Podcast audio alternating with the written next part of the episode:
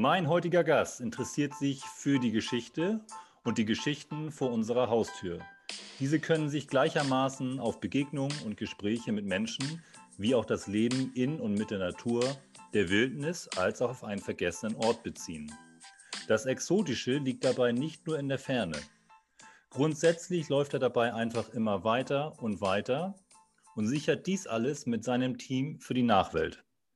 Lieber Enno Seifried, sei herzlich willkommen heute in Folge 11 bei Hungriges Herz und ganz herzlichen Dank, dass du an Bord bist und mich heute unterstützt. Ja, hallo, ich danke dir für die Einladung zu deinem Podcast. Ich freue mich. Freut mich sehr. Herzlichen Dank. Ja, wir haben jetzt auf jeden Fall eine schöne Zeit vor uns und wo sehe ich dich denn gerade als erste Frage? Ich bin gerade zu Hause in Leipzig, in meiner Wohnung. Zu Hause ist Leipzig? Ja, zu Hause ist Leipzig. Schon immer gewesen? Tatsächlich bin ich hier auch geboren, ja. Mhm. Und ich möchte ja auch nie weg. Also ich bin zwar gerne unterwegs, aber ja, ich liebe diese Stadt. Sehr gut. Wir kommen auch auf Leipzig und auf das Unterwegssein, auf diese beiden Facetten, und es gibt ja noch ein paar mehr, kommen wir sehr detailliert ins Gespräch. Ich möchte einmal einen ganz kurzen Abriss und da musst du dich dann aber bitte mal einhaken an der Stelle, was für dich heute am meisten steht, machen. 42 Jahre jung, aus Leipzig. Wir haben gerade gehört, von tiefstem Herzen und wird es immer bleiben. Hat eine eigene Filmfirma, mir fällt jetzt kein besserer Begriff ein, die heißt Overlight, ist Filmregisseur, hat mit der Malerei zu tun, ist Bühnenbildgestalter, Licht- und Tontechniker und Komponist für Theatermusik. Und ich spare jetzt ein bisschen was auf, weil das sozusagen im nächsten Block kommt. War das alles richtig? Und sag mal, wie macht man das denn alles? Das ist nur halbwegs richtig, ja, weil Bühnenbildmalerei und Licht- und Tontechnik mache ich nicht mehr. Das habe ich früher am Theater gemacht, als ich so mit Theater angefangen habe, aber damit habe ich heute nichts mehr zu tun. Aber was ich noch mache, ist Musik fürs Theater. Ja. Also mein Hauptaugenmerk liegt heute tatsächlich auf der Filmerei und Musik. Mhm. Genau, das sind so die beiden Dinge. Malerei ist auch schon lange dahin, habe ich auch schon lange nichts mehr gemacht, aber... Das heißt, wenn man jetzt sagen würde, so Brot- und Buttergeschäft ist Theatermusik komponieren, kann man das so sagen? Auch so Krisenzeiten unabhängig? Ja. Hm. Ja. Wie kommt man dazu? Hast du das mal gelernt? Bist du einfach jetzt so, also Licht- und Tontechniker, da habe ich ein Bild von, das ist glaube ich auch ein Ausbildungsberuf, ne? Und bist du im Theater groß geworden, einfach verbandelt und hast deine Talente irgendwie immer verfeinert oder wie kam das? Das war tatsächlich eher Zufall. Weil ich als Jugendlicher habe ich in so einem Theaterclub irgendwie mitgespielt, in so einem Jugendtheaterclub, ja, und habe mich sehr gut mit den Leuten damals verstanden. Und zu der Zeit habe ich noch sehr viel gemalt und auch Graffiti gemacht und so. Und dann kam irgendwann die Idee, dass man doch die Theaterplakate über Graffiti an die Wand bringen kann, dann abfotografiert und dann druckt. Und so bin ich eigentlich mit dem Theater irgendwie so zusammengekommen. Ja. Habe dann dort auch eine Anstellung bekommen, war dann 2 Jahre da fest angestellt, auch ohne Ausbildung und so, direkt nach der Schule. Ja, und so ging das immer weiter. Ich habe dann auch nie eine Ausbildung oder gemacht, habe auch nie studiert oder so, sondern irgendwie ging alles so Step by Step, kam immer ein neues Interesse dazu. Und sehr schön. Ja. Da steht auch tatsächlich hier, es ist nicht hingelegt, es trifft den Nagel voll auf den Kopf. Bei mir steht in Klammern self-made, Punkt, Punkt, Punkt, Klammer zu. Und das steht im positiven Sinne für viele Bereiche deines Lebens. Und es gab so Meilensteine, vor allen Dingen in deinem Leben. Und zu Meilenstein 1, 2, 3, so habe ich sie einfach mal eingeteilt, kommen wir im Verlauf. Auf jeden Fall bist du immer schon Weltenbummler gewesen. Ist das richtig? Das kann man auf jeden Fall so sagen, ja.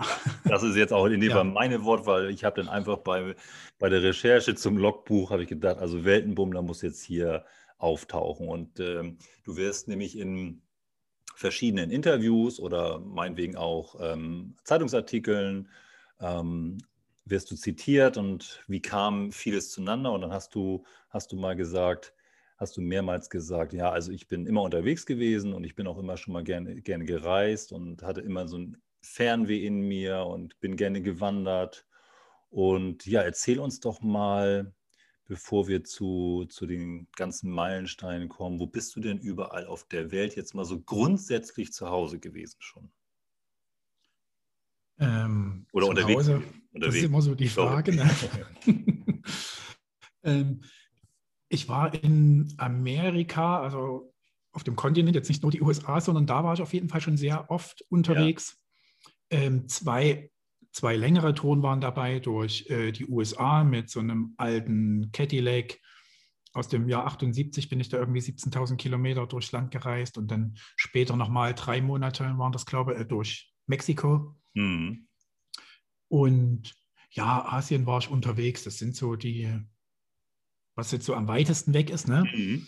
Und ansonsten natürlich viel in Europa, ne? Weil es halt einfach alles sozusagen um die Ecke liegt. Nicht so ganz um die Ecke wie Deutschland, aber, aber doch. Aber im Vergleich zu Thailand und Myanmar zum Beispiel habe ich hier stehen, und USA und Mexiko, liegt natürlich als Beispiel Santiago de Compostela in der Nähe davon, liegt natürlich dann sehr nahe bei. Sag mal, wann hast du denn angefangen, viel so grundsätzlich erstmal unterwegs zu sein? Wann fing das an bei dir? Ich war früher schon, meine Mom, die war total alpenbegeistert. Und wir sind immer in den Urlauben in die Alpen gefahren. Und da war ich schon immer nicht zu bremsen. Wenn sich irgendwie der Rest der Familie irgendwo ausgeruht hat, dann musste ich irgendwie immer noch ein Stück weiterlaufen und so. Also irgendwie war das schon immer wahrscheinlich drin. Ja. Und 99, sehr lange her, Junge, da war dann der erste größere Trip mit einem guten Freund. Und das war dieser Ami-Trip, ne? Wo wir sind halt nach New York geflogen, haben das auch sehr spontan entschieden, also eine Woche vorher nur. Wir hatten eigentlich was ganz anderes vor. Und sind nach New York geflogen, haben dann dort überlegt, was machen wir jetzt hier überhaupt und so, haben uns dann dort diesen alten Cadillac gekauft und sind dann da, wie gesagt, kreuz und quer durch dieses Land gefahren. Und das war eigentlich so für mich der Knackpunkt irgendwie da. Ja. Danach war ich süchtig, nach Reisen irgendwie unterwegs zu sein, irgendwie andere Leute oder andere Gegenden, Landschaften und so kennenzulernen. Ja. Das war für mich so der Start irgendwie, an den ich mich so erinnern kann, ja. Erzähl mal von dem Gefühl, wenn du sagst, das war so der Knackpunkt und danach warst du süchtig. Das sind ja sehr treffende Beschreibungen. Was hat denn dein Verlangen, dein Hunger danach, nach noch mehr Fernweh und ferne Länder hervorgebracht? Was war denn der Knackpunkt eigentlich? Erstmal sage ich jetzt mal ganz platt, das war so eine Tour wie jede andere, ne? Das haben viele gemacht und sind rüber und wollten mal von Ost nach West und andersrum. Was war da für dich der Knackpunkt? Oder die Knackpunkte? Ich glaube, für mich ist es wirklich dieses, das sagt wahrscheinlich auch jeder, ne? Aber dieses Freiheitsgefühl, was man hat, ne? Man lebt so einfach von morgens bis abends, weiß noch nicht, wo man am Abend schlafen wird, und hat so ein kompromissloses Leben irgendwie, ne? Und kümmert sich nicht so um diese Dinge, die man halt zu Hause mal hat, diesen Alltag, wo man in den Briefkasten muss, irgendwas rausholt, sich mit irgendwas beschäftigt, was man eigentlich vielleicht gar nicht will. Ich glaube, das ist so der eine Punkt, der natürlich auf Reisen sehr intensiv ist, ne? Weil man wirklich nur bei sich ist und sich so auf das Wesentliche konzentriert.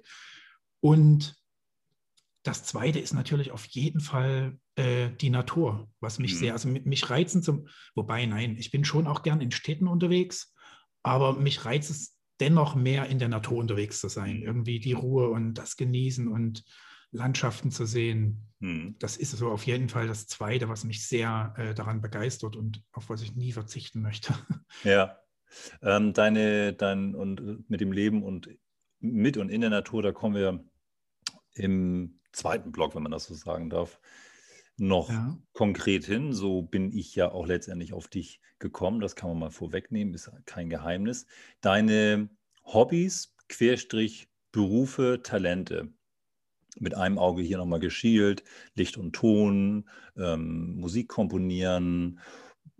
Ich sage jetzt mal auch salopp, ein bisschen an der Kamera sein, ein bisschen also nicht medienunaffin sein, sondern auch ein bisschen medienaffin sein, technikaffin sein. Blitzte das auch schon auf diesen Reisen, die du denn damals mit, jetzt muss ich auch mal rechnen, mit 20 und Anfang 20 gemacht hast? Blitzte das da auch schon auf? Konntest du das da auch schon so einbringen, dass du gemerkt hast, oh Mensch, das ist ja cool. Ich kann hier irgendwie auch tolle Fotos festhalten und einfach Aspekte sichern, für dich sichern? Tatsächlich damals diese erste größere Reise durch die USA habe ich mit einem Freund gemacht, der Fotograf ist. Hm. Und durch ihn bin ich eigentlich so ein bisschen in die Fotografie reingekommen. Ne? Ja. Und ja, deswegen hat mich die Fotografie halt schon sehr früh irgendwie immer interessiert. Das ist so für mich das, womit diese ganze Filmerei, ne, das ist dann später in die Filmerei und so übergegangen, womit das eigentlich angefangen hat. Ja, ja. Und ich habe das aber nie, trotzdem nie professionell betrieben oder so, ne? Ja. Das, oder beruflich betrieben. Das kam wirklich alles erst viel später, 10 Jahre später oder so, ne? Dass das dann dazu kam, ja. Ja, gutes Stichwort. Wir machen jetzt einen kurzen Sprung, ich sag mal so, auf deine Geschichte und auf all das, was in den letzten Jahren passiert ist, ist es ja tatsächlich insofern ein kleiner Sprung. Und da steht hier auch 10 Jahre später, 2010, korrigiere mich immer mal so ein bisschen bei den Jahreszeiten, das kann möglicherweise um ein Jahr minus oder plus differieren. Da steht bei mir der erste Meilenstein, etwas, wofür du bisher eigentlich bekannt warst und auch weiterhin bist. Ich komme noch zu dem Uneigentlichen, wie wir uns gefunden haben oder über was wir uns gefunden haben. Da steht hier 2010 Lost Place Doku-Filmreihe oder Lost Places. Ja. Ja, bevor du losschießt, sorry, vielleicht nochmal einfach an der Stelle, da habe ich eine Vorstellung von. Ich sage dir auch ganz ehrlich, welche, wenn man, vielleicht geht es ja auch unseren Hörerinnen und Hörern so, wenn man Lost Places schon vor dir, vor unserem Gespräch einfach mal irgendwie ge-YouTubed oder gegoogelt hat, dann kriegt man da ja so verschiedene Eindrücke. Dann kriegt man so irgendwie, naja, ich sag mal so, manchmal illegale Eindrücke gefühlt, man kriegt irgendwie so das Gefühl, da ist vielleicht nur ein Effekthaschen dabei und. Bei dir ist das ein bisschen anders. Und das sage ich jetzt nicht, weil wir heute miteinander sprechen, sondern weil es auch tatsächlich so ist. Erzähl doch mal bitte, lieber Enno, 2010 hat alles angefangen. Und warum hat das angefangen und warum ist da eine Reihe draus geworden? Das ist der große erste Block, Lost Places. Warum? Ich fange mal damit an, warum das angefangen hat. Mhm. Ich bin ja, wie gesagt, ne, hatten wir auch am Anfang schon in Leipzig groß geworden und diese Stadt sah halt vor 30 Jahren oder vor 20 Jahren noch nicht so schön aus, wie sie heute aussieht. Also hier waren ganze Straßenzüge, waren leer. Die Häuser standen alle leer, es war alles grau und duster. Ja. Und man war als Kind oder ich war als Kind schon mit meinen Freunden und meinem Bruder und so, Lost Places waren schon unsere Spielplätze. Mhm. So, da sind wir als Kinder schon immer irgendwie drin unterwegs gewesen, weil das immer so ein, ja, es hat halt so einen eigenen Flair irgendwie. Dann kam die Jugendzeit, die Wendezeit auch, wo hier ohnehin alles so drunter und drüber ging und wir waren so voll auf dem Techno-Trip und haben dann auch immer Techno-Veranstaltungen in diesen Lost Places veranstaltet. Und also wirklich, die gab es hier wie Sand am Meer. Ne? Dann konntest du durch jeden Straßenzug gehen, du hast immer irgendein verlassenes Haus oder eine verlassene Fabrik irgendwas entdeckt. Ja. Und somit war diese Berührung damit ohnehin schon immer da. Ja. Und das kam dann irgendwie so in den Jahren 2008 bis 2010 hat mich das irgendwie nochmal eingeholt. Und ich bin wieder in den Lost Places, die es so in Leipzig gibt, unterwegs gewesen und habe damals Geocaching, weiß nicht, ob dir das was sagt. Ja, sagt mir was, ja. So die GPS-Schnitzelsuche, sage ich mal. Genau. Ne? Ja. Und da bin ich wieder so auf das Thema gekommen. Und für mich stand aber immer im Vordergrund, ich will irgendwie wissen, was war hier mal los? Oder mich hatte mal interessiert, ich würde gern mal mit jemandem reden, der hier mal gearbeitet hat in diesem alten Industriekraftwerk oder wo auch immer ich mich da gerade befinde. Mhm. Ne? Mhm. Weil das natürlich eine ganz andere Zeit und ein ganz anderer Blick auf diese Gebäude und Lost Places ist, als wie ich den heutzutage habe. Ne? Mhm. Und so entstand dann eigentlich die Idee auch zu dem ersten Dokumentarfilm. Ja. Ich dachte dann, ey, such dir mal ein paar Zeitzeugen, such dir mal die Locations raus, über die du gerne was wissen möchtest und nimm einfach mal die Kamera mit. Mhm. So, und so fing das eigentlich an und dann entstand innerhalb von 2 Jahren, also 2012 ist der erste Film dann erst rausgekommen, 2010, ja. Wie gesagt, hatte ich die Idee und habe damit angefangen. Und so kam es eigentlich ja zu diesen Geschichten hinter vergessenen Mauern, zu dieser Filmreihe. Ja, ja genau. Und du hast es ja schon so ein bisschen angedeutet, Lost Places, und hast sie auch definiert. Also es kann eben, um das nochmal aufzugreifen, irgendwie eine alte Fabrik sein, eine alte Klinik, ein altes Haus, wie auch immer irgendwas, was nicht mehr sozusagen in Betrieb ist oder bewohnt ist. Und du hast den Fokus dort nicht nur auf die Bilder gelegt, sondern du wolltest die Geschichte vor allen Dingen erkunden, hast dir Zeitzeugen versucht zu organisieren und der Frage nachzugehen, wer lebte dort, was ist passiert. Und ich habe auch von dir gehört und gelesen, dass dich auch ja immer angetrieben hat, korrigiere mich, nebst Neugier und Spannung auch so ein bisschen der morbide Charme. Das ist jetzt ein Zitat an der Stelle. Definitiv, ja. Was ist denn morbider Charme? Das ist halt, ich meine, wir leben heutzutage in so einer Welt, wo alles sehr glatt geleckt ist. Ne? Mhm. So, es ist alles sauber und alles hat irgendwie seine Ordnung. Und das ist in diesen Lost Places und so, ist man halt die ganze Zeit mit so einem Entdeckerblick unterwegs, durch diesen morbiden Charme halt. Ne? Ja. Irgendwie, man weiß irgendwie nicht, was hinter der nächsten Ecke wartet, und dann wächst da Moos die Wände hoch und dann stehen Bäume plötzlich mitten im Raum und so. Ja. Ne? Und klar, das hat man halt nur, wenn irgendetwas alt und verfallen ist und sich niemand drum kümmert. Ne? Ja. Und das ist irgendwie diese besondere Flair in diesen Gebäuden für mich. Ne?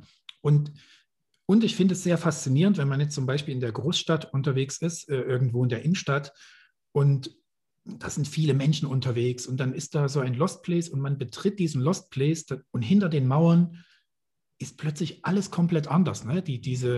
Dann hat die Außenwelt mit diesem Moment plötzlich nichts mehr zu tun. Man ist alleine, keiner weiß, dass da drin gerade jemand ist, irgendwie was macht, weil das jeder als verlassen halt ansieht. Mhm. Ja, das ist wirklich wie so ein Eintritt in so eine andere Welt irgendwie. Sind ja, um das vorwegzunehmen, 6 Teile. Und unterschiedlich, 3. Ich sage jetzt, wir kommen noch zu den zweiten 3, aber bleiben wir mal bei den ersten 3, in und um Leipzig. Und jetzt stelle ich mir das vor, da ist, nun ist Leipzig, das ist jetzt eher, glaube ich, hoffentlich dann auch jeder und jedem klar, ist Leipzig der ehemalige Osten, und ich habe jetzt einfach mal die Vorstellung, dass da irgendwie, keine Ahnung, eine alte LPG war oder so. Mache jetzt gerade mal Brainstorm, und du bist da und gehst dieses Thema an, die LPG und die Hintergründe zu erforschen. Wie bist du das denn angegangen? Wenn dich ein Objekt richtig interessiert hat und du wolltest dir Zeitzeugen an Bord holen, wie bist du das angegangen? Tatsächlich war die erste Recherche nach Zeitzeugen fand im Internet statt. Ne? Mhm. Ich habe erst mal geschaut nach dem Gebäude, ob ich an sich im Netz irgendwelche Infos darüber finde, und dann auch Leute gefragt, die ich vielleicht kenne, die vielleicht was wissen könnten. Und dann ergab natürlich eins das andere. Ne? Wenn man die ersten Zeitzeugen gefunden hatte, dann sagten die halt, Mensch, wir kennen noch jemanden von dem VEB oder von der LPG oder irgendwas. Ne? Ja. Das ging dann immer so weiter. Ne? Aber ich muss auch gestehen, ich habe nämlich gerade, als du gefragt hast, überlegt, dass ich tatsächlich nicht mehr genau weiß, wie ich an den ersten Zeitzeugen gekommen bin und wer das eigentlich war. Das ist eigentlich schade. Ich weiß es wirklich gar nicht. Ist nicht schlimm. Ich war zumindest bei dem ersten Teilnehmer der ersten Folge Geschichten hinter vergessenen Mauern Leipzig 1 sozusagen, war ich ein bisschen irritiert, mache die Folge an und die Folge startet mit einem vermummten Sprayer, der ein Gebäude einsprayt. Mhm. Da brauchte ich erstmal so meinen Moment, an der Stelle das ein bisschen einzusortieren, und habe dann logischerweise weitergeguckt und dann wird das auch runder, weil der Kontrast logischerweise von, ich hoffe und bitte hake dich da ein, wenn das an der Stelle überhaupt nicht so ist, der Kontrast sollte ja auch deutlich werden von Menschen, die in irgendeiner Form einen Bezug zu diesem Ort hatten oder haben. Ne? Richtig. Ja. Okay, ja, sorry. Sag mal, Enno. Ja, aber genau das war vor allem in dem ersten Teil. In den anderen Filmen kommt das gar nicht mehr so sehr zum Tragen. Ja. Aber in dem ersten Film ging es mir tatsächlich sehr darum, meine Sicht, wie ich heute diese Lost Places sehe oder wie Menschen aus meiner Sicht, die sich einfach nur so dafür interessieren, diese Lost Places sehen, im Gegensatz zu den Zeitzeugen. Ne? Deswegen zum Beispiel auch dieser Graffiti-Sprayer und so. Ne? Ja, okay. Und in der gleichen Location hatte ich ja auch einen Zeitzeugen vorher drin, der dort gearbeitet hat. Ja. Und ich fand halt diese Gegenüberstellung so krass irgendwie. Ne? Er erzählt halt, Mensch, und ich bin den Kran hier gefahren und der Graffiti-Typ steht dann halt drin und benutzt das als Ort, um seine Kunst auszuleben. Das sind so gegensätzliche Dinge, die aber trotzdem mit dem gleichen Ort und dem gleichen Gebäude zu tun haben und das damit irgendwie verbindet. Ne? Ja. Das war irgendwie für mich der Reiz so damals dabei, ja. Und es ist ja ein Unterschied, du hast ja diesen Lost Place zum Beispiel vorher meinetwegen schon selbst gekannt oder erkundet und hast es vielleicht auch nicht einmal getan, sondern zweimal oder dreimal und irgendwann wolltest du das in Bild und Ton gießen und auch veröffentlichen. Das kam ja logischerweise alles schrittweise. Was musste da noch beachtet werden? Musstest du dir noch Genehmigungen einholen? Musstest du da besonders anders vorgehen oder vorsichtiger sein? Das war ja dann ein anderes Konstrukt auf jeden Fall. Das ist richtig, aber ich muss gestehen, dass ich darüber damals nicht viel nachgedacht habe. Weil diese Lost Places gerade um die Zeit nach, ich meine, es sind erst 10 Jahre seitdem vergangen, aber Leipzig hat sich in den 10 Jahren unfassbar verändert, wirklich. Das ist 90% dieser Lost Places gibt es nicht mehr. Ja. Und damals waren tatsächlich diese ganzen Lost Places wirklich komplett easy, frei zugänglich. Ja. Da war jedes Fenster kaputt, jede Tür stand einfach offen. Ne? Das hat einfach keinen interessiert. Deswegen habe ich mich auch überhaupt nicht um Drehgenehmigung oder irgend sowas damals gekümmert bei dem ersten Film. Auf den Gedanken bin ich gar nicht gekommen. Du hast es ja schon, du hast es auch gesagt und ich will das nochmal herausstellen. Die Menschen haben überwiegend oder vielleicht ausschließlich sehr, sehr positiv reagiert, richtig? Auf dein Anliegen. Ja. Warum haben die so positiv reagiert? Was glaubst du? Ich glaube, gerade diese Generation, die diese Gebäude noch in Betrieb kennt oder die selber dort mal gearbeitet haben, die waren sehr dankbar, dass jemand kommt und ihre Geschichte aufgreifen will. Damit hatte ich sogar am Anfang gar nicht so gerechnet. Ich dachte, dass ich auf mehr wie sagt man, jetzt fällt mir das passende Wort nicht ein. Widerstand oder? Ja, genau, auf mehr Widerstand stoße, ne? Genau, vielen Dank. Ja, alles gut. Weil ich mich natürlich in dem Moment noch als jemand gesehen habe, der einfach nur mit der Kamera da reingeht und illegal diese Gelände betritt, ne? Wenn man das einfach mal ganz platt runterbricht, ist das nun mal so gewesen. Und umso mehr hat mich das gefreut damals und überrascht, dass die Leute gesagt haben, was, du interessierst dich dafür? Ja, gerne, wir erzählen dir und wir suchen dir noch Fotos raus und so. Mit manchen bin ich dann sogar, die sind mit mir nochmal in diese Gebäude rein, wo ich vorher gar nicht damit gerechnet habe, dass die das überhaupt machen würden, ne? Weil sie an sich dem Thema Lost Places ja eher fern sind. Und ja, also das war total schön auf jeden Fall und hat mich natürlich unheimlich unterstützt und motiviert, überhaupt damit weiterzumachen. Was mir so... Bevor wir zu den anderen 3 Lost Places Teilen der Reihe kommen und damit zu dem Meilenstein 2, wie ich ihn benannt habe, was mir unheimlich, also ich glaube sogar auch für einen Moment tatsächlich auch so ein bisschen Gänsehaut verschafft hat, und zwar im Positiven, dass du so unbewusst, bewusst, da kriegt man so einen Eindruck für schnell, in so einen eigenen Geschichtsunterricht getapert bist, sage ich jetzt mal so. Also, um das mal aufzuspulen, ehemaliger Osten. Du gehst ganz weit in die Zeit zurück über die leerstehenden Gebäude, Flächen etc., holst dir dann wiederum Zeitzeugen an Bord, die auch teilweise eben und logischerweise deutlich älter sind als du, die dort gearbeitet haben. Und wie viel, um jetzt den Punkt zu machen, wie viel glaubst du heute Geschichte hinter vergessenen Mauern ist die Aufarbeitung und die Begegnung der Menschen inklusive dir mit der alten ostdeutschen Geschichte? Wie viel steckt da drin? Da steckt natürlich sehr viel drin. Also automatisch, ne? Das muss ich gar nicht selber hinterfragen oder muss gar kein Augenmerk darauf legen. Ne? Ja.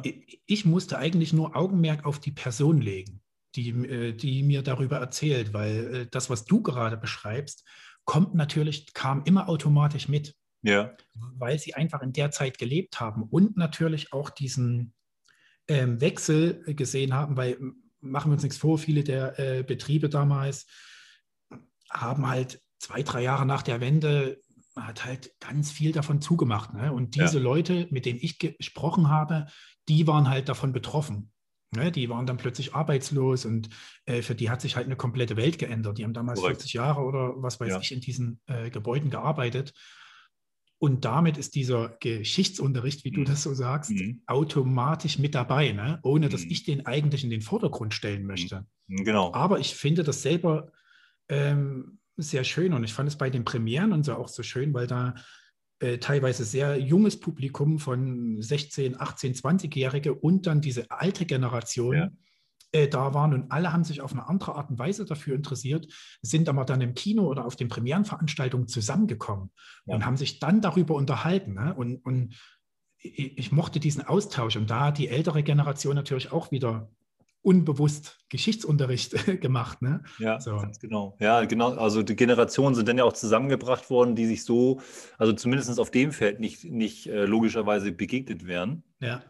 Und du bist da, das war so mein Punkt an der Stelle, den ich auch mitmachen wollte, du bist da einfach aus Leidenschaft, Interesse reingestolpert, hast das gemacht, hast ja auch gesagt, so, ich habe mir nicht so viel Gedanken gemacht, ich habe da eine Idee gehabt und die hat mich angetrieben, diese Idee, und ich habe angepackt. Also dein hungriges Herz an der Stelle mit dem Schmunzeln, haben wir schon mehr ein paar am Wickel gehabt, aber wir kommen auch noch zu ein paar. Und die Menschen, deine Gegenüber, die Zeitzeugen, was hat das mit denen gemacht? Wie waren die sozusagen drauf? Was hat diese Begegnung mit dem ehemaligen Arbeitgeber emotional, persönlich, was ist da passiert? Was hast du so ein Gefühl gehabt, was rückblickend auch Momente, die dir da immer wieder durch den Kopf schießen? Ich glaube, das war wirklich, dass sie nochmal so bewusst in ihre Vergangenheit gestoßen wurden. Ne? Das hat man bei vielen gemerkt, die erst gesagt haben, also ganz entspannt und locker, ja, machen wir mit, klar, erzählen wir dir was. Wenn wir dann aber wirklich im Gespräch waren und dann noch alte Fotoalben oder sowas rausgekramt wurden, dann wurde das teilweise echt emotional halt, ne? Weil sie sich selber so da rein versetzt hatten und natürlich auch jemand vor ihnen saß, der nachgefragt hat, ne? Ja. Der nach allem, was sie gesagt haben, nochmal nachgefragt hat. Das ist also nicht so, wie bei einem Familientreffen, ne? Tauscht man ja auch Erinnerungen von früher und so aus, aber dann ist man wieder bei einem anderen Thema und wieder da. Und hier war die Beschäftigung damit natürlich auch für mein Gegenüber, also nicht nur für mich, sondern auch für mein Gegenüber wieder sehr intensiv. Ja. Also, ja, ich weiß nicht, ob das die Frage jetzt schon beantwortet hat, so, aber... Absolut, ganz, ganz toll. Seid ihr heute noch in Kontakt manchmal? Ich bin mit einigen tatsächlich noch in Kontakt, ja. Ja. Sehr schön. Ja, Meilenstein 2, aber im positiven Sinne Teil der Lost Places-Reihe, die zweiten 3 Teile. Du mal mit einer Freundin durch den Harz gewandert, so habe ich es recherchiert. Und Zitat Enno Seifried, ich wusste gar nicht, wie schön das Mittelgebirge ist. Und auf einmal, richtig erstmal? Fragezeichen? Soweit? Ja, sehr richtig. Du bist unfassbar gut informiert. Das ist so schön. Und auf einmal entstand. Das stimmt natürlich nicht so ganz, da steckt viel Arbeit dahinter, aber der Antrieb war, was über den Harz zu machen. Und es entstand ein Dokufilm, 700 Kilometer Harz. Und ja, erzähl mal, wie spannend war auch da die Begegnung vielleicht auch mit den Menschen wieder einmal.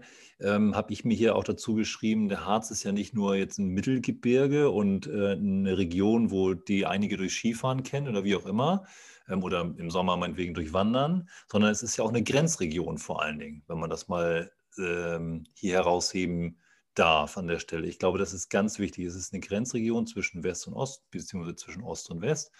Und ja, nimm mich und nimm uns da mal mit. 700 Kilometer Harz, die zweiten 3 Teile der Lost Places-Reihe. Ja, erzähl mal. Also es sind zuerst die 3 Lost Places-Reihe, die 3 Lost Places-Filme, Vergessen im Harz, entstanden und später erst die 700 Kilometer Harz. Mhm. Und ich bin, aber angefangen hat das tatsächlich, wie du schon richtig recherchiert hast, mit dieser Wanderung durch den Harz. War ich eine Woche halt, wie gesagt, mit einer Freundin dort und war vorher noch nie bewusst im Harz und dachte, mein Gott, ist das schön hier. Und auch bei der Wanderung habe ich wieder Lost Places hier und da überall am Wegesrand entdeckt. Ja. Und ich wusste schon, dass ich in Leipzig nur 3 Teile der Reihe machen möchte. Und das war gerade genau dieser Zeitpunkt und hatte mich schon immer gefragt, Mensch, was mache ich denn dann eigentlich mal, wenn das hier durch ist irgendwie? Und dann dachte ich, okay, dann geh doch in den Harz, mach dort weiter. Dann hast du den Verbund von Natur und Lost Places, beides, was dich interessiert. Mhm. So, ne? Und so fing dann diese Vergessen im Harz-Reihe an. Ja. Was auch wieder sehr schön war, weil auch dort die Leute total dankbar waren, dass da jemand kommt. Und ich hatte natürlich Angst, als man kommt so aus der großen Stadt. Leipzig ist jetzt nicht so groß, aber ne, gegen die ländliche Gegend, man kommt so aus der großen Stadt und will dort irgendwie was machen. Und ich hatte irgendwie Angst, dass die das nicht so annehmen, wie das in Leipzig der Fall war.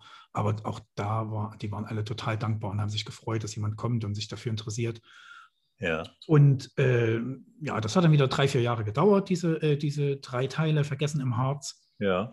Und ich wollte den Harz dann irgendwie nochmal aus einer anderen Perspektive kennenlernen.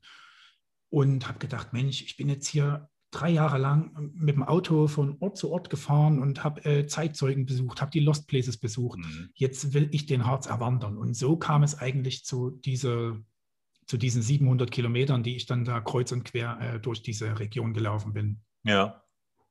Sag mal, Enno, um nochmal die Vergessen im Harz-Reihe einmal an der Stelle abzuschließen. Es war ja eine spezielle Region, ich hatte es angedeutet als Grenzregion, waren da im Spannungsfeld Grenzregion die Geschichten manchmal ein bisschen anders. Stichwort Todesstreifen, ja, irgendwie, also war der Heimatbegriff, Identität, war so das Spannungsfeld da manchmal ein bisschen anders in dem Bereich? Ich muss gestehen, dass ich absichtlich tatsächlich sehr bewusst dieses Thema ausgeklammert habe. Ja. Ich wollte das für mich nicht, weil mich nervt das tatsächlich sehr immer, dieser Ost-West-Gedanke. Wir haben das hinter uns und ich empfinde uns einfach als eins und ich würde mir wünschen, dass uns jeder als eins empfindet. Ich habe jetzt nichts gegen den Ossi-Wessi-Witz hier und da mal in der Kneipe. Das gehört alles zum Leben dazu. Aber dass tatsächlich in den Köpfen teilweise noch so eine Grenze existiert, das ist nicht mein Ding und das stört mich und das finde ich unfassbar traurig. Und deswegen habe ich gedacht, nein, ich mache den Film, ich klammere das Thema Grenze bewusst aus, um es eben nicht mit reinzubringen. Für mich ist der Harz eine Region, der ist in einem Land und fertig aus. Ja. Natürlich wurde das dann hin und wieder zum Thema, ne? Mit Zeitzeugen und so. Und dagegen habe ich mich natürlich auch nicht gewehrt. Aber ich selber wollte es nicht zum Thema machen und habe dazu auch nie was im Film oder so erwähnt. Ne?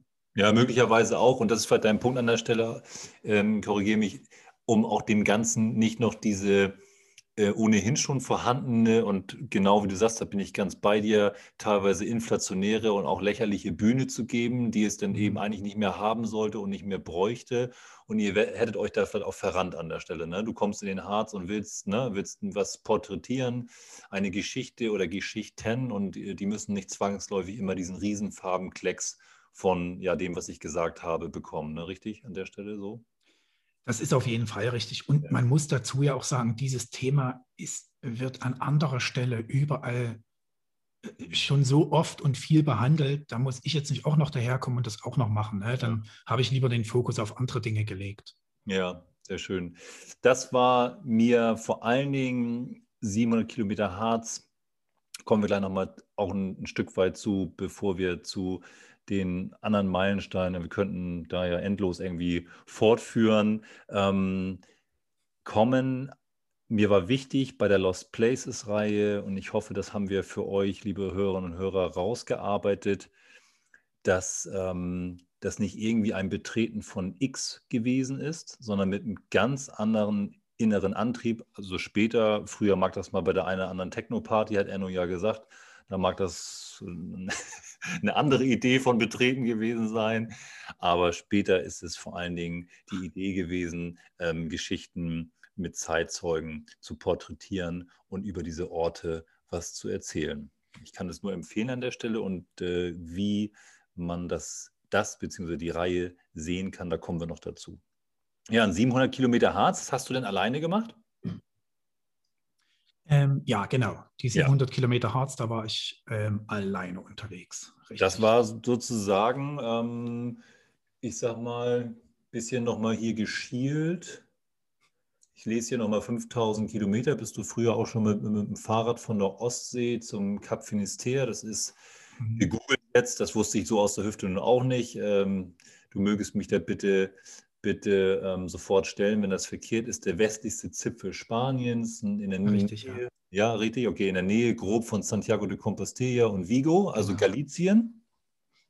Das hast du auch mal gemacht, aber hier hast du 700 Kilometer gewandert. Ja, richtig. Ja. Ja, wie ich vorhin schon sagte, war das einfach das Interesse am Harz, den nochmal nach dieser Lost Place-Reihe anders kennenzulernen. Aber das war für mich bei Weitem damals zu dem Zeitpunkt schon ja nicht die erste Tour und auch nicht die längste bis dahin. Es war nur die allererste Outdoor-Tour, sage ich mal, wo ich die Kamera dabei hatte. Ja. Das habe ich sonst nie gemacht. Ne? Ja. Und ja, für mich war das dann einfach so ein Folgeprojekt, wo ich dachte, Mensch, das ist doch ein schöner Abschluss für den Harz. Dann nimmst du auch mal die Kamera mit und versuchst das mal. Und ich muss auch dazu sagen, ich habe früher immer die Leute bewundert, die so Reisevorträge und so machen. Ja. Und ich habe immer gesagt, das wäre eigentlich mein Traumberuf. Ja. Zu reisen, das zu dokumentieren und im besten Fall noch Menschen zu finden, die sich dafür interessieren. Und das ist ja, das war halt so der erste Versuch damit eigentlich, ne? Ja, der erste Versuch ist, glaube ich, ein bisschen auch positiv untertrieben, weil daraus ist auch ein Film entstanden. Der ist in die Kinos gekommen, ist das richtig? Ja, richtig, ja. Ja, und du hast, eigentlich hast du dann alles gehabt, was du gerade beschrieben hast. Das hoffe ich mal. Du hast dann auch Vorträge sicherlich gehalten, bist eingeladen worden und konntest von deiner Reise erzählen. Ja, richtig, ja. Also ich war mir damals selber sehr unsicher, ob das irgendwie wirklich funktioniert, ob das irgendjemanden interessiert, dass dann jemand 700 Kilometer durch den Harz läuft. Und ich weiß auch noch, ich hatte damals, normalerweise bei den anderen Filmen hatte ich immer Filmpremiere selber veranstaltet und so. Und das habe ich bei diesem Film absichtlich nicht gemacht, weil ich dachte, um Gottes Willen, wenn ich mir diesen Aufwand jetzt gebe und dann interessiert das keinen, das kann ich mir weder zeitlich noch finanziell leisten. Und dann hatte ich nur die DVD und so rausgebracht über eine Crowdfunding-Aktion. Ja. Und dann wurde das so gut angenommen. Ja, habe ich mich halt total gefreut und war selber halt total überrascht, wo ich dachte, Mensch, man kann doch noch was anderes außer Lost Place-Filme machen. Ja, klasse. Sehr schöner Übergang. Und der große Block zu Enno muss heute... Ja, also es könnte auch Harz sein und es könnte auch weiterhin Lost Places sein. Nicht, dass man mich da falsch versteht. Aber wie haben wir uns jetzt eigentlich kennengelernt? Ich bin auf Enno gestoßen über ein Interview aus dem Spiegel Online. Jetzt gerade kurz vor knapp, Ende Januar war es, Deutschland zu Fuß. Oder es gab auch einen anderen Titel oder einen Untertitel, von der Nordsee bis zu den Alpen. Und dann funktioniert das so, denn lese ich Spiegel Online nahezu täglich, und lese diese Überschrift und dann bin ich abgetaucht in diesen Artikel und ich sage ganz ehrlich auch vorweg, so weit abgetaucht, um das mal vorwegzunehmen, habe ich gedacht, der Enno, der muss darüber ein Buch schreiben. So, also, um das mal vorwegzunehmen, das steht hier als Erinnerung für ganz am Ende, aber ich nehme es jetzt mal vorweg, um da einfach mal ein bisschen deutlich zu machen, dass mich das unheimlich angefixt hat, dass ich das sofort irgendwie spannend fand, gefühlt auch irgendwie vorher so gar nicht bisher denn gehört habe oder gelesen habe. Und ja, nimm uns da alle mal mit, lieber Enno. 2019 ein halbes Jahr lang unterwegs gewesen zu Fuß in Deutschland. Wie kommt man darauf? Wie war das? Erzähl mal und lass einfach mal raus. Also die Idee dazu, das überhaupt mal zu machen, hatte ich schon länger im Kopf. Einfach durch, ja, weiß auch nicht, durch dieses Land zu laufen, weil man fliegt ja immer sehr weit weg oder was ich vorhin auch schon gesagt habe, selbst wenn es nur in Europa ist, man reist immer in andere Länder und so. Und zumindest ich für mich kannte das eigene Land dann irgendwie nicht besser als andere Länder. Ne? Mhm. Und das war irgendwie so der Grund, wo ich dachte, Mensch, guck dir das doch mal an. Und es gibt immer so, so einzelne Ecken wie die Eifel zum Beispiel, fällt mir jetzt ein. Ja. So, wo ich immer dachte, Mensch, da muss ich irgendwie mal hin, da will ich. Und dann dachte ich, Mensch, verbinde doch das alles, wo du ständig immer sagst, du möchtest da mal hin, verbinde das doch mit einer Tour. Ja. So, und genauso habe ich das dann gemacht. Ich habe mir dann die Deutschlandkarte genommen und habe mir einfach so Punkte gemacht, wo ich gern überall hin wollte, wenn ich mal eine Deutschland-Tour machen würde. Ja. Und dabei kam dann so eine grobe Route raus und dann habe ich mich daran orientiert und habe gedacht, okay, das wird jetzt das Projekt, das wirst du jetzt einfach mal machen, ne? Bevor du es nie machst und das immer nur im Kopf mit dir rumträgst. Und für mich war das, muss ich auch sagen, ein schönes Folgeprojekt nach diesen 700 Kilometern zu Fuß durch den Harz. Ja. Weil das war halt so eine Region nur, ne? Und dann dachte ich, Mensch, guck dir einfach ganz Deutschland an. Das ist, wer 700 Kilometer laufen kann, der kann auch 3400 Kilometer laufen. Das spielt dann keine Rolle mehr, ne? Ja. Also klar, man braucht mehr Zeit, aber so an sich, ja. Ja, geht das dann. Du hast das gerade mit dem, da habe ich mir eine Route gebastelt gesagt, also ich glaube, das wird echt zum geflügelten Begriff. Total witzig. Weiß nicht, ob das bewusst, ich glaube, es war unbewusst. Es ist dann ja die sogenannte Fragezeichen-Route draus geworden. Ne? Also man möge sich jetzt bitte die Deutschlandkarte vorstellen und einmal drauf gucken und sich dann ein Fragezeichen malen, von Sylt angefangen. Wir kommen im Einzelnen noch drauf, auf deine einzelnen Stationen. Alle kriegen wir sicherlich nicht rein, aber ein paar Highlights auf jeden Fall. Ja, es ist die Fragezeichen-Route draus geworden und ich bin dann auch einfach deswegen vielleicht mal als Gefühl, um das zu transportieren, auch abgetaucht, weil dann der Spiegel Online hatte an der Stelle dann eben auch immer den Artikel nebst ein paar Bildern. Und da waren Bilder vom Wattenmeer, Spreewald, Saarschleife, Elbsandsteingebirge und am Ende natürlich eben Oberstdorf, dein finaler Punkt, in den Alpen. Und es ist genau, wie du sagst, wie wenig, jetzt als Frage auch, wie wenig wusstest du vorher über Deutschland Bescheid und wie viel hast du nachher erfahren und währenddessen und bist am Ende reicher geworden? Ich muss sagen, ich wusste wirklich sehr wenig. Mhm. Ich war vorher noch nie bewusst an der Nordsee. Wenn ich gedacht habe, ich möchte mal an die See, dann bin ich an die Ostsee gefahren. Ne? Ja. Weil das kenne ich, da weiß ich, das ist schön, da bin ich gerne so. Dann die Sächsische Schweiz, das Elbsandsteingebirge liegt bei mir direkt um die Ecke. Das ist immer ein schnelles Ausflugsziel. Da fahre ich nicht in den Pfälzerwald oder in das Moselgebiet oder so, ne? Wenn es nur mal um eine Woche geht und so. Und ich glaube, dass einige, die ich jetzt schon genannt habe, wie Nordsee oder das Moselgebiet oder den Pfälzerwald, kannte ich überhaupt nicht. Ich hatte nicht mal eine Vorstellung davon, wie es da aussieht oder wie das Flair da ist, wie sich das anfühlt, dort zu sein. Ja. Und war halt total positiv überrascht. Genauso von der Nordsee am Anfang. Ich dachte früher tatsächlich immer, oh, dieses Ebbe-Flut, das ist doch anstrengend. Ich will doch das Meer sehen. So, und jetzt, wo ich das erste Mal bewusst dort war, habe ich gerade die Ebbe sehr lieben gelernt. Ich finde das so faszinierend, diese Endzeitstimmung, die dann so herrscht, wenn es noch so bewölkt ist und so. Ich habe das wirklich geliebt, ne? Und das war mir vorher einfach nicht bewusst. Ich dachte immer, das wird nicht mein Ding sein, aber es ist absolut mein Ding. Sehr schön. Ich feiere unser Gespräch gerade. Ich habe jubelnd die Arme ausgestreckt. Keiner kann es sehen, wir beide schon. Warum?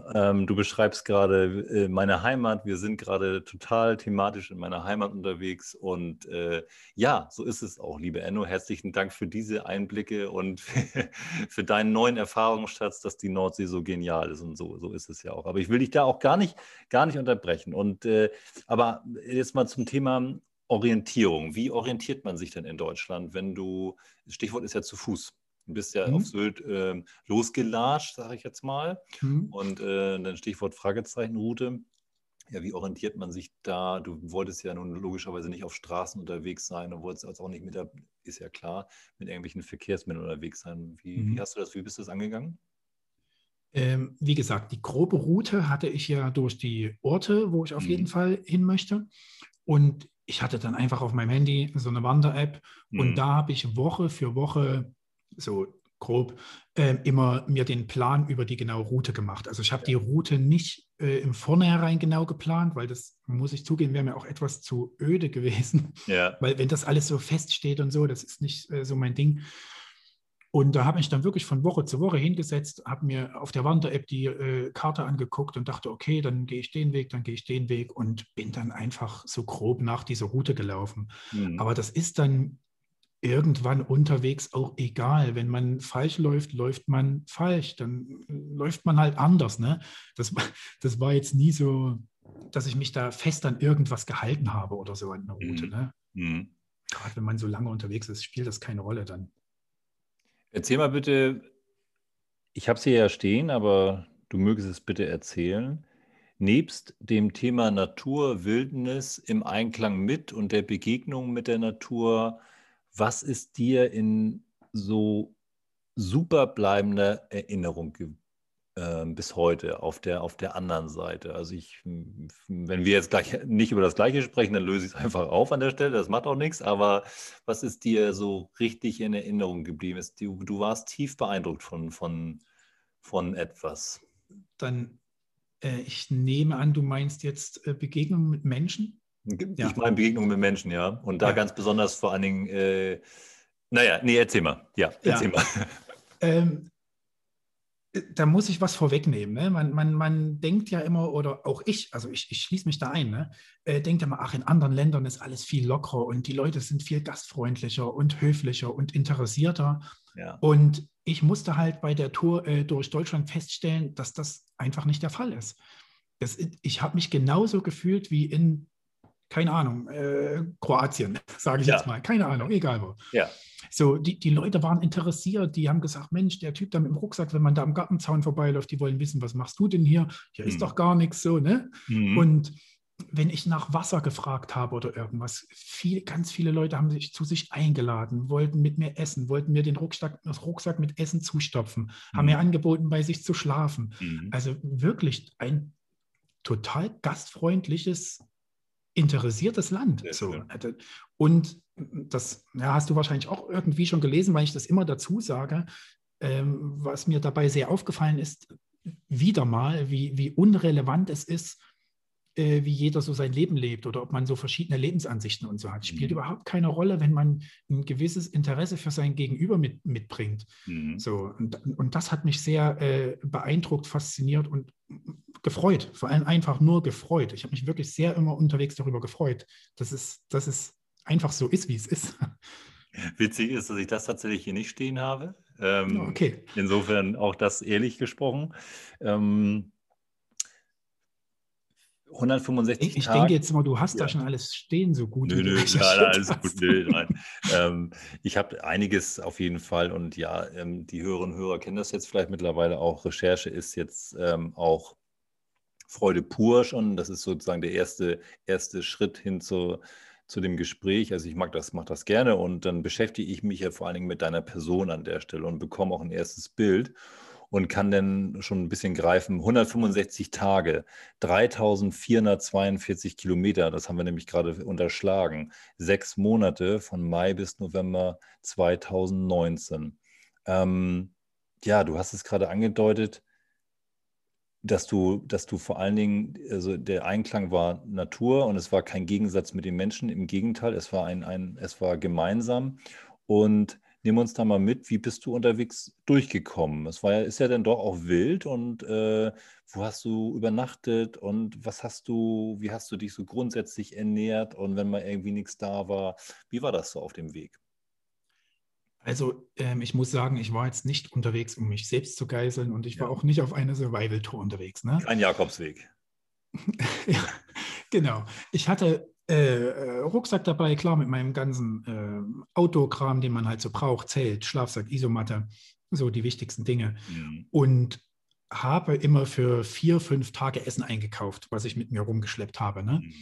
Und da ich unterwegs ja auch gefilmt habe und so, musste ich ohnehin aller 4-5 Tage oder mindestens einmal die Woche in irgendeine Unterkunft die ganzen Akkus laden. Ja. Und so, und da habe ich mich dann erstmal kurz erholt von der Woche, die hinter mir lag, und auch Proviant und alles wieder aufgefrischt. Und es gab natürlich auch mal Momente, wo das Essen schon alle war, weil man einfach zu gierig war.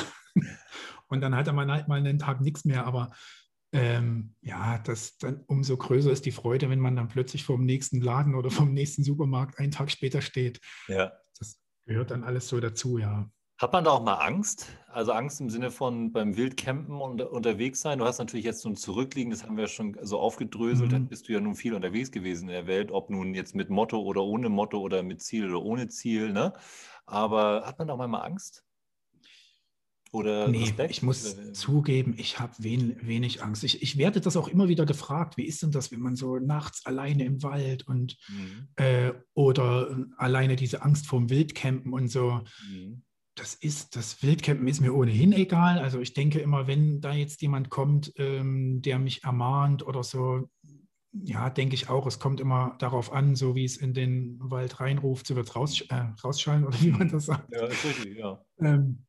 So, wenn man da freundlich aufeinander zugeht, wird auch das kein Problem sein, denke ich. Ja. Und wenn derjenige merkt, dass man trotzdem sehr achtsam mit der Natur und mit dem Gebiet umgeht, glaube ich, ist das nicht das Problem. Also das schon mal beiseite gelegt. Ja. Und dieses Übernachten im Wald oder da in der Natur und klar, da kreucht und fleucht halt alles Mögliche nachts rum und da kommen Wildschweine und Rehe und was weiß ich nicht. Aber das ist halt einfach nur schön. Ne? Ja.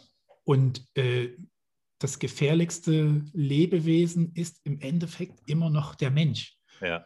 Und vor dem hätte ich auf so einer Tour auch am meisten Angst eigentlich. Ja. Aber wenn ich da im Wald oder irgendwo in der Natur liege, da wird niemand kommen. Und wahrscheinlich würden diejenigen genauso erschrecken, wenn sie mich dann plötzlich da im Dunkeln sehen, wie andersrum.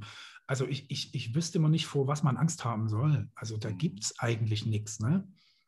Ist das, und du, ja, ist ja auch richtig, ich habe hier noch den Förster, den wollen wir nicht unerwähnt lassen, da hast du es nämlich gerade beschrieben, wie man in den Wald ruft, denn so kommt es dann auch raus und so hat der Förster ja auch reagiert, der hat nämlich eben auch beim Wildcampen nicht im Sinne eines Problemmachens reagiert, sondern er hat dir eher noch einen besonderen Schlafplatz angeboten und hat dir den gezeigt, wo der in der Nähe von den Johannisbeersträuchen ist und so weiter richtig, und so fort. Ja. Fand ich sehr niedlich, die Geschichte an der Stelle. Ja. Ganz toll. Und du hast es gerade beschrieben, du hast ja gefilmt nebenbei und fotografiert. Und da habe ich so die Vorstellung im Kopf gehabt, nun kennt man das Thema so Vlogs erstellen, Videos erstellen auf YouTube, wenn man da so ein bisschen unterwegs ist und völlig egal welches Thema. Und da habe ich mir gedacht, Mensch, riskiert Enno da nicht den Blick fürs Wesentliche? Jetzt mal ganz blöde gesagt. Ne? Wie oft hatte ich das manchmal selber oder grundsätzlich auch genervt oder nervt dich das, diesen Balanceakt zwischen, du willst es sichern für die Nachwelt, was im Übrigen, sonst würden wir heute nicht sprechen, ja unheimlich wichtig ist, und willst es aber auch erleben. Und nicht eben digital, sondern du willst es ja live erleben. So wie sehr nervt dich das manchmal? Das nervt mich ehrlich gesagt überhaupt nicht, aber das liegt auch daran, dass mein Hauptaugenmerk, egal was da hinten bei rauskommen soll, wie der Film jetzt oder so, liegt definitiv auf meiner persönlichen Reise. Ja. Also, und das bewahre ich mir auch. Ja. Ich hatte auch noch zum Beispiel eine Kameradrohne mit dabei, die ersten 2 Monate. Und die habe ich nach 2 Monaten einfach zurückgeschickt. Ich dachte am Anfang, oh, heute wird jeder Film wird mit Drohnen gemacht. Du brauchst Drohnenaufnahmen, damit es überhaupt im Zahn der Zeit passt irgendwie. Und ich dachte dann, nee, ich hatte nie Lust, diese Drohne auszupacken, weil ich mir den Moment, wenn ich irgendwo stand und dachte, oh Gott, ist das schön, und hatte ich keine Lust, die Drohne auszupacken. Ich wollte es einfach nur genießen. Und deswegen verzichte ich dann lieber darauf, statt dass ich mir den Moment kaputt mache. Mhm. Und man muss natürlich jetzt sehen, dass ich war 165 Tage unterwegs und rausgekommen ist ein 100-minütiger Dokumentarfilm. Ja. Also das heißt, ich habe auch mal 3 Tage die Kamera überhaupt nicht ausgepackt, weil mir immer klar war, das kriegst du alles nie eingepackt. Das geht sowieso nicht. Und der Film lebt auch nicht unbedingt von den Begegnungen mit Menschen. Ne? Darüber erzähle ich immer mal im Film, aber das ist genau sowas. Wenn ich Menschen treffe, möchte ich denen nicht die Kamera vor die Nase halten. Ich möchte den gemeinsamen Moment mit denen genießen, und da muss man sich nichts vormachen. Der Moment würde sich immer verändern, wenn man die Kamera rausholt. Und deswegen verzichte ich auf sowas, und die Restzeit, wo ich dann die Kamera raushole, das ist, wie wir vorhin auch schon das Thema hatten, das ist ohnehin Hobby und Leidenschaft. Ne? Dann hole ich sie gerne raus und mache meine Bilder, und also von daher ist das für mich, das ist ein schöner Ausgleich aus beiden, aber das darf definitiv, wie du schon sagst, nicht zu viel werden, dass darauf so der Hauptaugenmerk liegt. Und ich kenne das noch, wo ich mich so sehr für Fotografie oder wo das angefangen hat, da bin ich unterwegs gewesen, auch in Urlauben, und man guckt nur noch nach Motiven. Ja. Also man hat nur so noch so diesen Motivblick irgendwie, und das habe ich mittlerweile völlig abgelegt. Ich nehme auch in normale Urlaube heute, nehme ich gar keine Kamera mehr mit.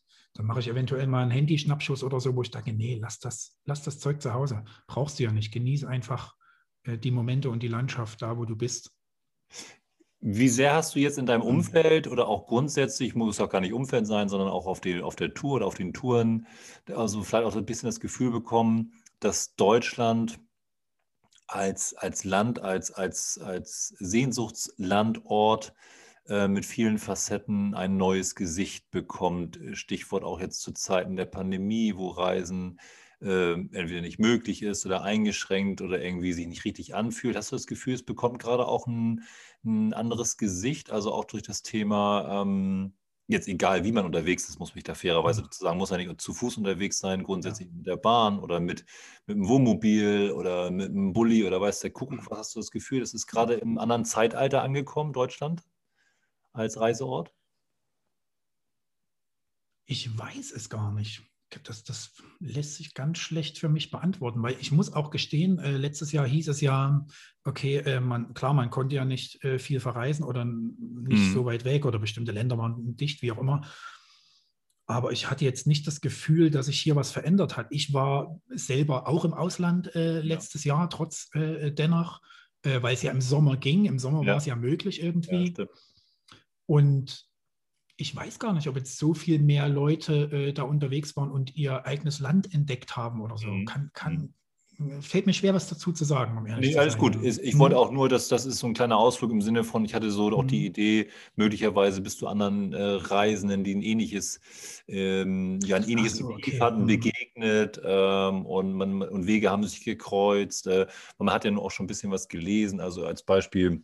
Also wenn jetzt persönliches Beispiel an der Stelle, bin eben auch Andreas Kieling-Fan, habe dann über Andreas Kieling das wilde Deutschland am grünen Band sehr genossen zu lesen. Nicht nur unbedingt zu sehen, sondern eigentlich weniger zu sehen, wenn ich ehrlich bin, mehr zu lesen. An der Stelle habe dann immer den Trigger gehabt, okay, von Lübeck runter nach Hof, glaube ich, war es an der Stelle, da möchtest du auch mal laufen, so. Also um mal so ein Beispiel zu machen. Ne? Ja. Und ja, jetzt fühlen sich vielleicht einige angefixt, diese Tour zu machen. Okay, dann bitte. Aber ja, das ist so der Hintergrund eigentlich. Eigentlich die Frage geht so ein bisschen in die Richtung, so bist du denn auch anderen begegnet, die ein ähnliches Motiv hatten? Ich bin tatsächlich sogar einem auch Fernwanderer begegnet, der eine längere Strecke gelaufen ist. Der war so 1000 Kilometer oder so unterwegs. Und ansonsten bin ich viel auch so Kanu-Fahrern oder Familien, die so mit dem Kanu so Wochentouren und so gemacht haben, ne, begegnet. Und mit denen habe ich dann manchmal auch abends gemeinsam an einem Platz das Zelt aufgebaut und so. Ne? Und ich glaube auch, dass heutzutage man man denkt ja immer irgendwie, dass dieses Outdoor-Thema und so immer mehr wird oder dass sich Leute mehr und mehr dafür interessieren. Mhm. Ich selber glaube das ehrlich gesagt gar nicht. Ich denke, das liegt daran, dass heutzutage genauso Typen wie ich eben viel schneller mal die Kamera mitnehmen können und entweder ein YouTube-Video draus machen oder halt, wie ich, einen Film draus machen oder so. Ja. Das ist heute einfach mehr möglich. Das landet viel mehr in der Öffentlichkeit. Ja. Und ich denke, dadurch entsteht so ein bisschen das Gefühl, als wenn das Interesse größer wäre. Aber das glaube ich gar nicht. Ich glaube, Natur und so hat die Menschen schon immer fasziniert und interessiert und zu reisen. Und also mir begegnet das, seit ich mich selber dafür interessiere, begegnet mir das an allen Ecken und Enden. Ja. Und das ist halt mittlerweile 20 Jahre her. Ne? Ja, und du hast ja auch gesagt, also auf die Frage, so wie schafft man denn was? Und in dem Fall die Tour, knapp 3.500 Kilometer, hast du gesagt, naja, also das Einzige, was wirkte, war immer weiterlaufen und weiterlaufen. Wir hatten das im Intro gesagt. Und das Weiterlaufen habe ich hier nochmal, um rund zu machen, so jetzt die Outdoor-Wildnis, Naturerfahrung, Stichwort Gesamteinstellung fürs Leben. Was ziehst du als kleiner Steppke, Jugendlicher von den Alpentouren mit deinen Eltern bis heute? Was ziehst du aus dem Thema Natur für dich und auch aus dem Thema Wandern und richtig Strecke machen und im Einklang sein, draußen sein? Was ziehst du da für dich? Was glaubst du, was treibt dich an? Was bringt dich weiter? Was ist dein Profit? Ich glaube, es ist wirklich, was ich eigentlich glaube, auch eingangs schon mal erwähnt hatte, wirklich diese Konzentration aufs Wesentliche. Ne? Dass man, das klingt immer so plakativ, ne? Aber dass man wirklich halt den Kopf mal frei bekommt. Ne? Man bekommt den Kopf natürlich nicht frei. Das bildet man sich ein. Ja. Oder das ist eine Wunschvorstellung. Ne? Man denkt halt die ganze Zeit da nach, wenn man unterwegs ist. Und, aber dennoch ist man halt bei sich. Und selbst wenn man über Dinge nachdenkt, die vielleicht eigentlich einen negativen Hintergrund haben, ist man halt, man wird diese Gedanken ja nicht los. Im Alltag gehe ich dann plötzlich auf Arbeit oder treffe mich mit Freunden oder was auch immer dazwischen kommt oder setze mich ins Kino. Und bin abgelenkt und kann somit sogar teilweise meinen Gedanken entfliehen. Und das ist auf so einer Tour halt nicht möglich. Ne? Man ist da unterwegs, einfach auf einem Feldweg und guckt in den Himmel und denkt vielleicht mal, oh Gott, ist das schön hier, da ist grün, da ist blau. Ja. Und den Rest der Zeit ist man mit seinen Gedanken alleine. Und ich glaube aber, genau das reizt mich halt daran auch so.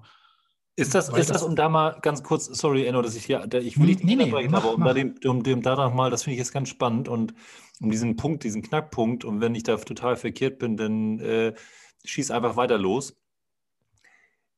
Man könnte ja meinen, als du ausgeholt hast, hatte ich so ein bisschen das Gefühl, und jetzt habe ich es aber, glaube ich, gegriffen, dass da so ein Widerspruch ist. Also auch wenn man es jetzt einfach hört, wenn man unser Gespräch eben hört. Aber er ist da nicht. Du hast gerade gesagt, mit dem Gedanken, die mich umtreiben, bin ich in der Arbeitswelt stetig abgelenkt und lass mich ablenken und dann habe ich das Gefühl, das ist dann irgendwie weg und so weiter und so fort.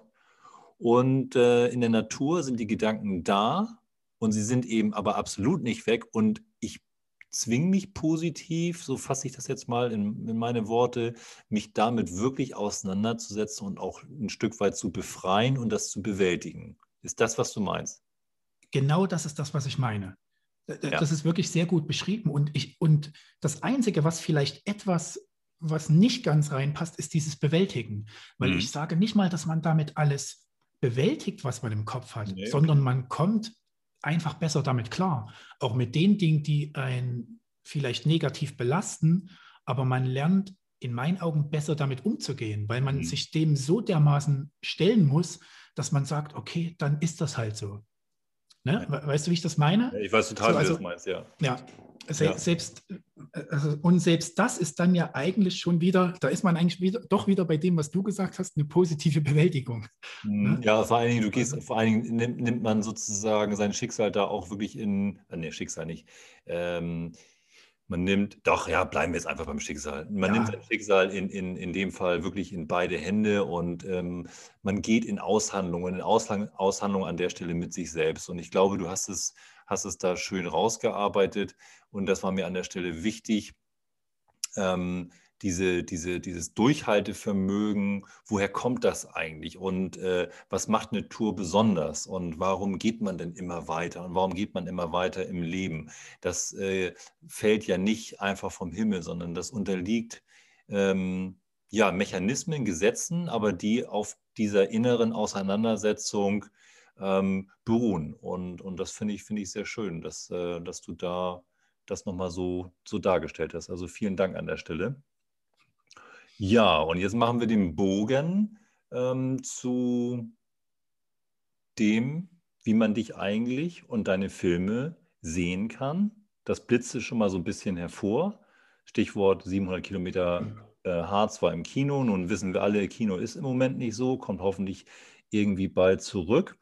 Also ich möchte dich jetzt gerne unterstützen und bin Fan und finde das irgendwie klasse und habe mal was auf YouTube gesehen. Wie stelle ich das denn an? So, wie sehe ich jetzt Deutschland zu Fuß, 700 Kilometer Harz, Geschichten hinter vergessenen Mauern, Vergessen im Harz, Lost Places und. Ja, wie du schon sagst, Kino ist ja leider derzeit nicht, weil der Deutschland zu Fuß sollte eigentlich ins Kino jetzt kommen, aber das ist jetzt völlig verschoben, ist auch nicht planbar.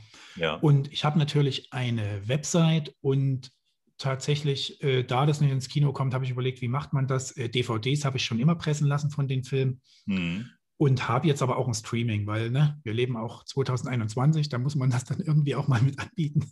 Ja. Genau, und auf meiner Website sozusagen ennoseifried.de, ganz simpel, kann man die Filme sozusagen gegen eine Leihgebühr ausleihen und sich anschauen, wer das möchte. Und damit unterstützt man mich natürlich und auch wiederum folgende Projekte. Und auch nicht zu vergessen, Enno macht das hier jetzt ja nicht alles alleine. Das werdet ihr schnell sehen, wenn ihr auf seiner Homepage unterwegs seid. Da gehört, ich glaube, ein 6, korrigiere mich, köpfiges Team dazu. Das sind so die Hauptpersonen. Im Endeffekt sind es sogar noch mehr, die hier und da mithelfen. Ja, sehr schön. Ja, 2021, 2022, Ausblick, nächste Projekte. Magst du da einen kleinen, nur ohne was zu verraten, einen kleinen Vorgeschmack geben? Ich rede in der Tat sehr ungern über Projekte, die noch nicht abgeschlossen sind, weil wir kennen das alle aus Kneipengesprächen. Oh ja, das machen wir, du. Genau. Nie was draus. Ungelegte Eier, keine ungelegte Eier. Genau. Ja. Aber ich kann trotzdem mal so viel sagen, dass ich eigentlich wieder eine Tour vorhatte, die ich jetzt wahrscheinlich aber nicht realisieren kann. Ja. Einfach aufgrund der Pandemiesituation. Ja. Und weil das wäre auch nicht nur Deutschland gewesen.